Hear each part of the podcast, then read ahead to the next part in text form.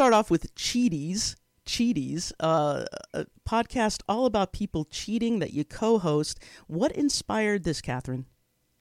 So I was a comedian dating a comedian, and uh, not surprisingly, uh, you know, as I do in my pastime, was going through his phone as he was taking a nap, and found out that uh, he had some some guests over over a Thanksgiving holiday, and I my another good friend of mine who's a comedian, her name's Lace Larrabee, would do this bit on stage about going through her boyfriend's phone and finding out uh, that's not what Jonathan's texts look like. And so I called her and I was like, I pulled a lace, I caught him.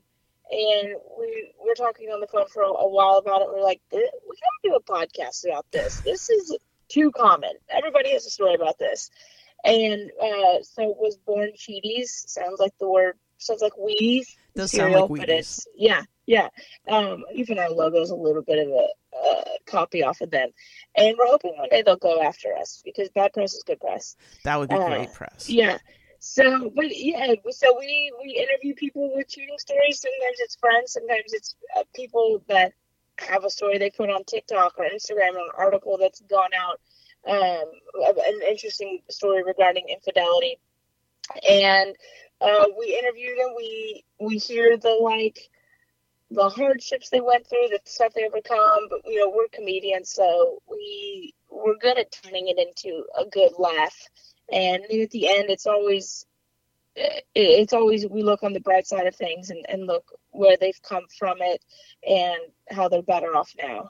And it's been, I mean, I, it, we're about to be hit our 140th episode, and we're about a year and a half into it. I it has surpassed my expectations. Mm-hmm. Uh, the the stories that we've gotten are insane. No, nothing I would ever be able to write for a movie. Um, but I just love it. My favorite part's at the end when when they're like, you know, I was at my lowest point. I never thought I would get over this. I never thought I would find somebody else, etc. Blah blah blah blah. This person was my life, and I'm so much better for it. And a lot of times we ask at the end, like, what would you change? What would you do differently? And usually we get the same answer. If people go, nothing. I'm really? glad it happened. I'm glad I, I, I learned so much. I, I grew as a person because of it. You know, I, I found other people in my life because of it. Um, yeah. So it's been, it's been a fun journey for us. And I mean, um, do do you just put a call out like, hey, if you've been cheated on, give us a ring, send an email?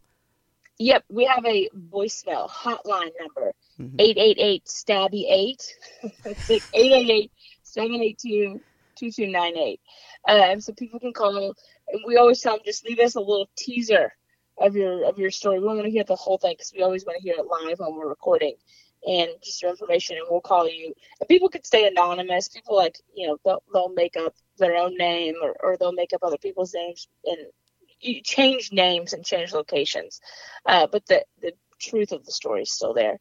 Uh, but yeah, so we have a we have a, a voicemail, and then people will like people. We have an Instagram and or TikTok too, and so people will like tag us like at Cheaties. Hey, listen to this person's story. You should get them on the podcast, and we usually do whatever we can to to to track those people down, slide into their DMs, and so we've gotten a couple TikTokers and Instagrammers. and is is it mostly women that um you're dealing with, or are there men that come out and say it? Oh, there's plenty of men. Hmm. Uh, we've got. I mean, I think it's probably 70, 30 women, but we have had. I mean, we just had a guy, a guy on who every relationship he's ever been in, he's been cheated on. Oh no! Uh, but he he had a fiance uh, that that cheated on him. But there's many funny moments within his story. Um, but yeah, it's not just women. Um, we've had a guy who, you know, he, he was a virgin and uh, fell in love with a woman and then found out she was married. Um, so yeah, it's it's it's not always just women. And and has it um has it given you some new insight into why people cheat or? Oh yeah, I mean the the, the, the psychology is really that's a lot of kind of what fascinates me. Um, because you know, as a comedian, I am in therapy. Mm-hmm. We all are. Because else would I be a comedian? Yeah, and uh, and I, I've learned things, and then I can and I listen to these people's stories, and I'm like, yeah, that's that's something that my therapist has explained to me is kind of maybe like a narcissistic behavior or somebody that's just oh I the thing I've realized about cheating is it's never because of the other person mm-hmm. that they cheat on. It's it's they themselves. They're they're they've got to work on themselves. There's something they're searching for or they need they ha- that they haven't figured out.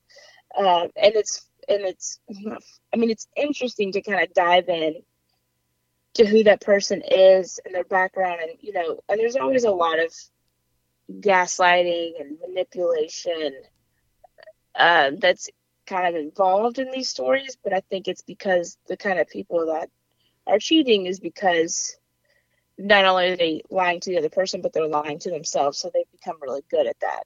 Mm-hmm, mm-hmm. well it sounds great. Congratulations on that's a lot of episodes Thank you. Yeah, we, we're, we're we've just we've joined a network too, so hopefully we uh, w- we will continue to grow and get better and better, um, and be better at quality and get some some cool guests on. We've got some people lined up that are some household names wow. uh, in the works. So we're on. We're getting. We're growing. And it's it's the sky's called, the limit. Sky's the limit. Cheaties, great name by the way. Great name. It's Thank better you. than cheaters. It's cheaties yeah. is, is cool. We, we liked it because it's.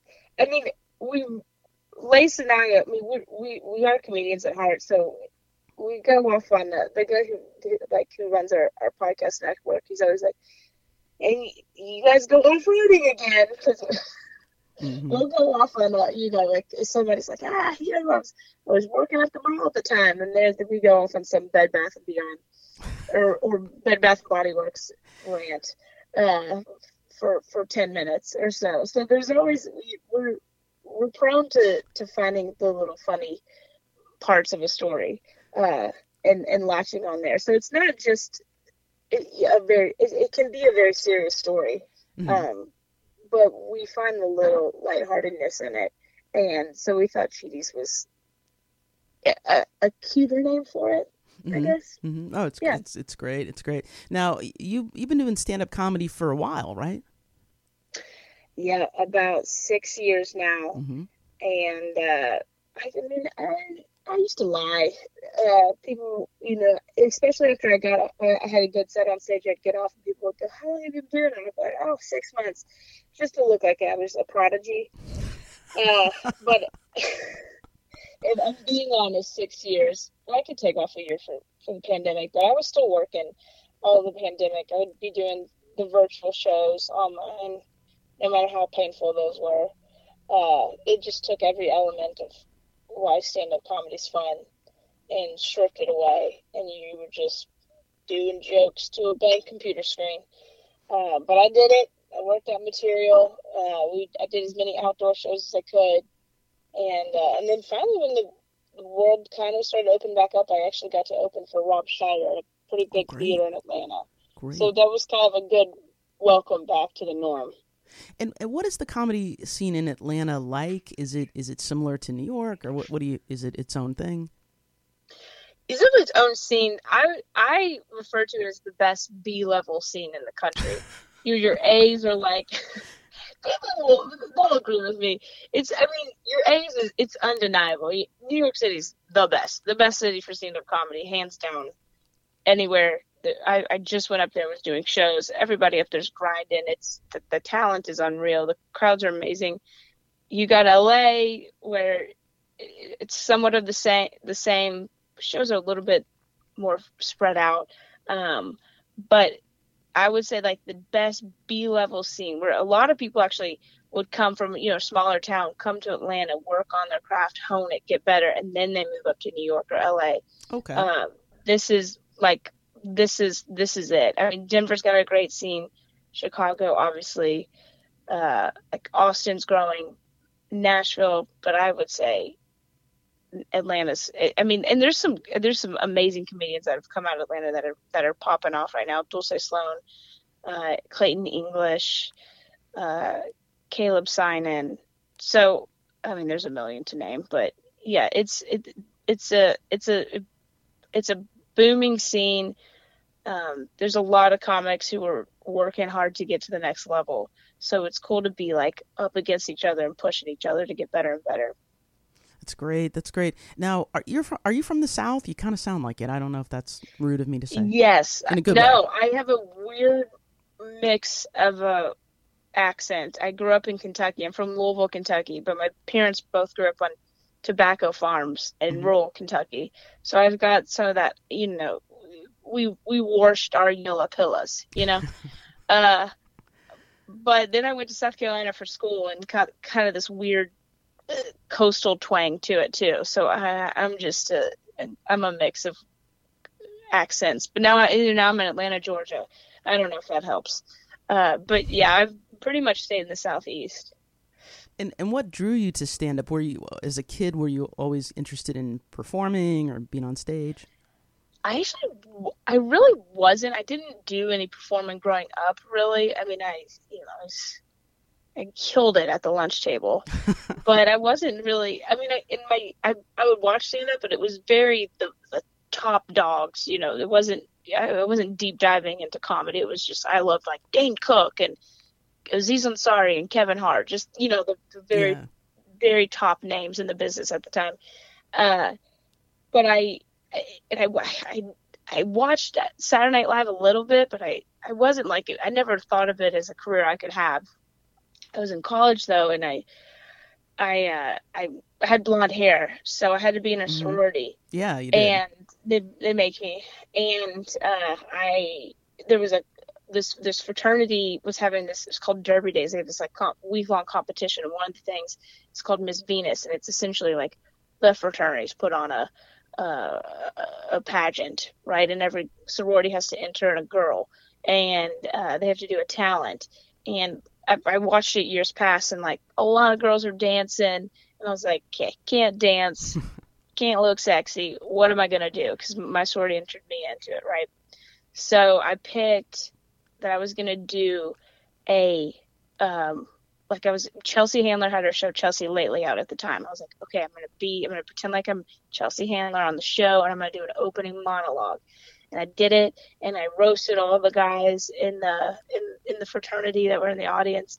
And then we turned it in, you have to use a, a pledge. So we did it as like a sketch where it was like the sit down interview and he was Charlie Sheen because he was big at the time with his whole like winning stuff. Mm. So he came and we wrote a sketch and I won and I was like, look, look, you don't have to dance and not wear a s- s- small amount of clothes to win.